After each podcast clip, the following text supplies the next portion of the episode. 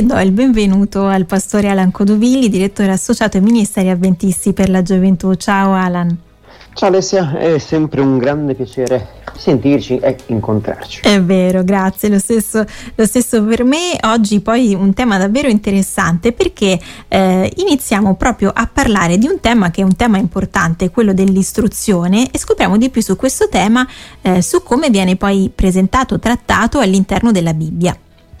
Esatto, allora ehm, proviamo a mettere insieme qualche pezzettino, quindi Alan e Alessia felici vanno nelle scuole elementari e trovano la maestra di riferimento che piano piano li invita a imparare l'alfabeto, iniziare a leggere, iniziare ad avere anche quello che un comportamento adatto in una classe, quindi si passa dalla scuola d'infanzia dove ora vedo mio figlio che corre a destra e a sinistra, poi quando gli chiedono di fermarsi si ferma perché è consapevole che poi c'è la merenda, il gioco e altro. Uh-huh. E quindi l'istruzione oggi, per come la comprendiamo noi, inizia sia nella scuola d'infanzia, poi continua in quella che è la scuola primaria, quindi le scuole elementari, per continuare fino a medie eh, e medie superiori.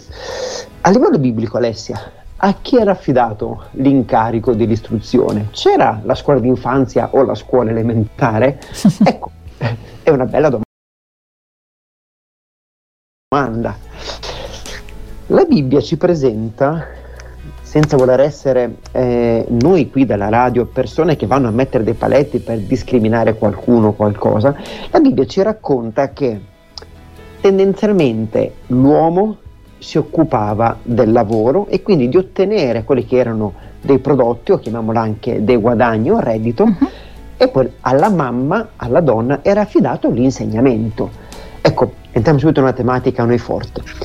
Quindi chi è che ha trasmesso l'educazione e l'insegnamento a Gesù?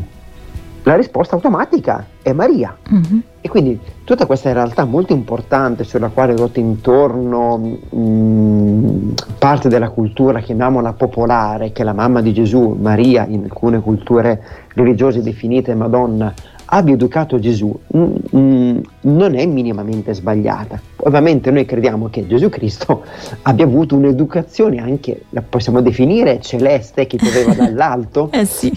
Ecco, però a livello biblico noi abbiamo, soprattutto nel Nuovo Testamento, poi vediamo anche nell'Antico Testamento, questo eh, cliché mh, mm, condiviso, l'uomo lavorava, pensate anche a Giuseppe che faceva il falegname, e la mamma trasmetteva l'insegnamento. E così anche per la realtà, chiamiamola spirituale, ecco la Bibbia ci presenta che anche il momento della preghiera, della riflessione, la mamma era portata, ma anche il papà in determinati momenti e periodi condivideva e passava del tempo con, eh, con il proprio figlio. Uh-huh. Un elemento che per noi può essere utile, quanta importanza dà la Bibbia all'educazione? E quanta importanza diamo noi oggi all'educazione? Ve lo dico non per mancare di rispetto a nessuno, ma delle volte si pensa che tutta l'educazione sia da relegare alle insegnanti della scuola. Ma quando il papà torna dal lavoro, in quel poco tempo che ha, dovrebbe trasmettere al figlio anche un qualcosa a livello educativo. E qui vi regalo un'immagine che nella mia famiglia non si è mai verificata, spero nella vostra di sì mettermi sulle gambe di mio padre a leggere qualche libro in sua compagnia. Ecco, questa lettura, questo tempo passato insieme, questi valori trasmessi dovrebbero essere molto importanti. Certo, è lo stesso Alan anche quando le mamme tornano dal lavoro, ovviamente. Certo, perché ora siamo in una realtà, grazie a Dio, emancipata di pari diritti, pari opportunità e quindi spesso abbiamo queste donne che lavorano eh, part time o full time e quando tornano, oltre ti chiedo scusa Alessia, all'idea che dovete cucinare, dovete pulire, quindi presentiamo una famiglia dove le cose vengono condivise, anche compartecipate, anche la mamma dovrebbe passare del tempo con i propri figli per quella che è l'educazione, per quello che è anche l'apprendimento. Mm-hmm. Faccio un, un, un piccolo saltello in avanti. Ai nonni spesso viene tolta questa opportunità, mentre i nonni sono figure per me fondamentali perché portano con loro non solamente l'affettività e la parentela nei confronti dei nipoti, ma anche quella realtà storico-narrativa che a volte a noi mancano. E vi lascio tre versetti, poi andiamo in, in, pausa. C'è un testo bellissimo nel Deuteronomio, capitolo 34, dove si presenta che Giosuè, cresceva in sapienza, divinamente ispirato. Abbiamo un testo in Prima Re, capitolo 3, dove si ripresenta la stessa cosa con Salomone, l'uomo che viene definito per eccellenza l'uomo più saggio della terra, e poi in Luca 2,52 il testo bellissimo dove riporta che Gesù Cristo cresceva in sapienza. Ecco, la Bibbia dà un valore molto importante a questa tematica. Ecco, quindi diciamo una tematica interessante, vedremo poi una storia che si collega proprio a questo tema, lo vedremo tra poco sempre insieme al pastore Alan Codovilli. Sono insieme al pastore avventista Alan Codovilli, direttore associato ai Ministeri Avventisti per la Gioventù e eh, abbiamo visto prima che la Bibbia dà una grande importanza eh, all'istruzione. Ecco, ehm, parliamo adesso di un'altra persona, Alan, che ha dato mh, mm, davvero una grande importanza poi eh, all'istruzione, una storia davvero straordinaria. Esatto, siamo davanti ad una, si può dire, giovanissima ma penso di sì, perché è nata il 12 luglio 1997. Quindi, visto che io sono nato con i numeri invertiti nel 79, dichiaro che è veramente giovanissima. Siamo davanti ad una ragazza, um, si chiama Malala o Malala, chiedo scusa ma non ho eh, gli accenti ehm, nella mia versione del testo, ed è una pakistana. E la sua storia mh, mm, si chiama Malala Yousafzai Yousafzai, è una storia che mi ha affascinato e vi spiego il perché. Ehm, Malala è cresciuta in un, in un piccolo e tranquillo villaggio delle, del Pakistan. Un giorno entrarono nel suo villaggio due uomini armati di fucili. Il termine tecnico legato al Pakistan per questo tipo di attività sarebbe quello dei talebani, ok? Ehm, entrarono nel villaggio e questi, questi due talebani imposero, mm, diciamo con la voce, con un po' di violenza, una regola. Le bambine e le ragazze non possono più andare a scuola. E Mara era, era piccolina, non capiva il perché di tutto questo. Allora chiese ai suoi genitori se effettivamente dal giorno dopo non poteva andare a scuola. Gli dissero che eh, il divieto era categorico.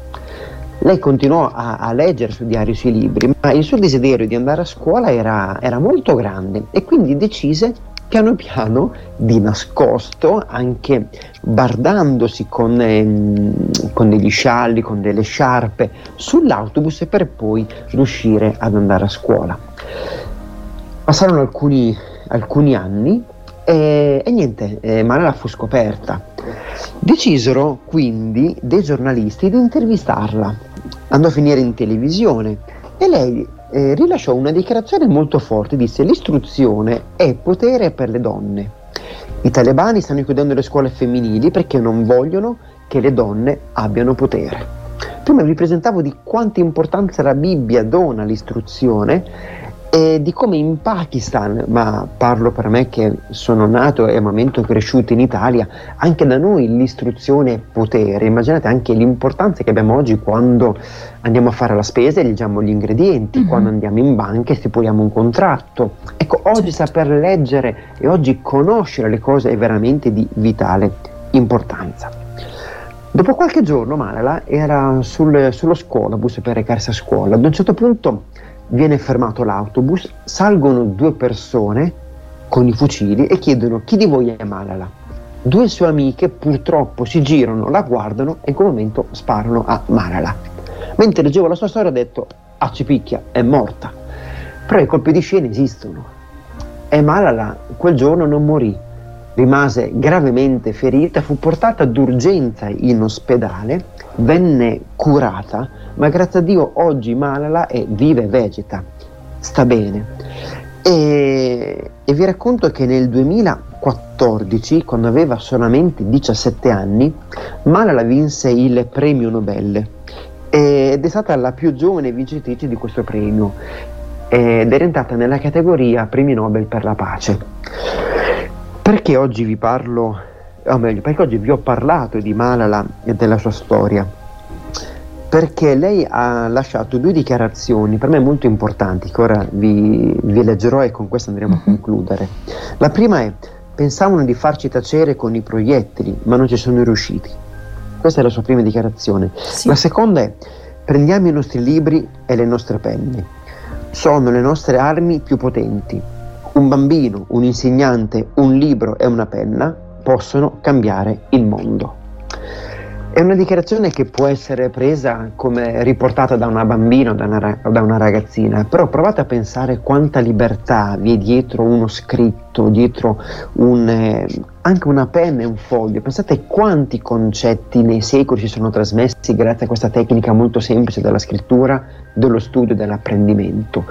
Io credo che la Bibbia investa tanto su questa tematica e credo che noi oggi dobbiamo continuare a investire con i nostri bambini, i nostri giovani, affinché l'istruzione possa essere un metro di misura non per confrontarci, ma per non dimenticare, per continuare a crescere. Grazie, grazie per questo invito sicuramente importante. È stato con me il pastore avventista Alan Codovili, direttore associato ai Ministeri Avventisti per la Gioventù e alla prossima Alan. Alla prossima, grazie mille.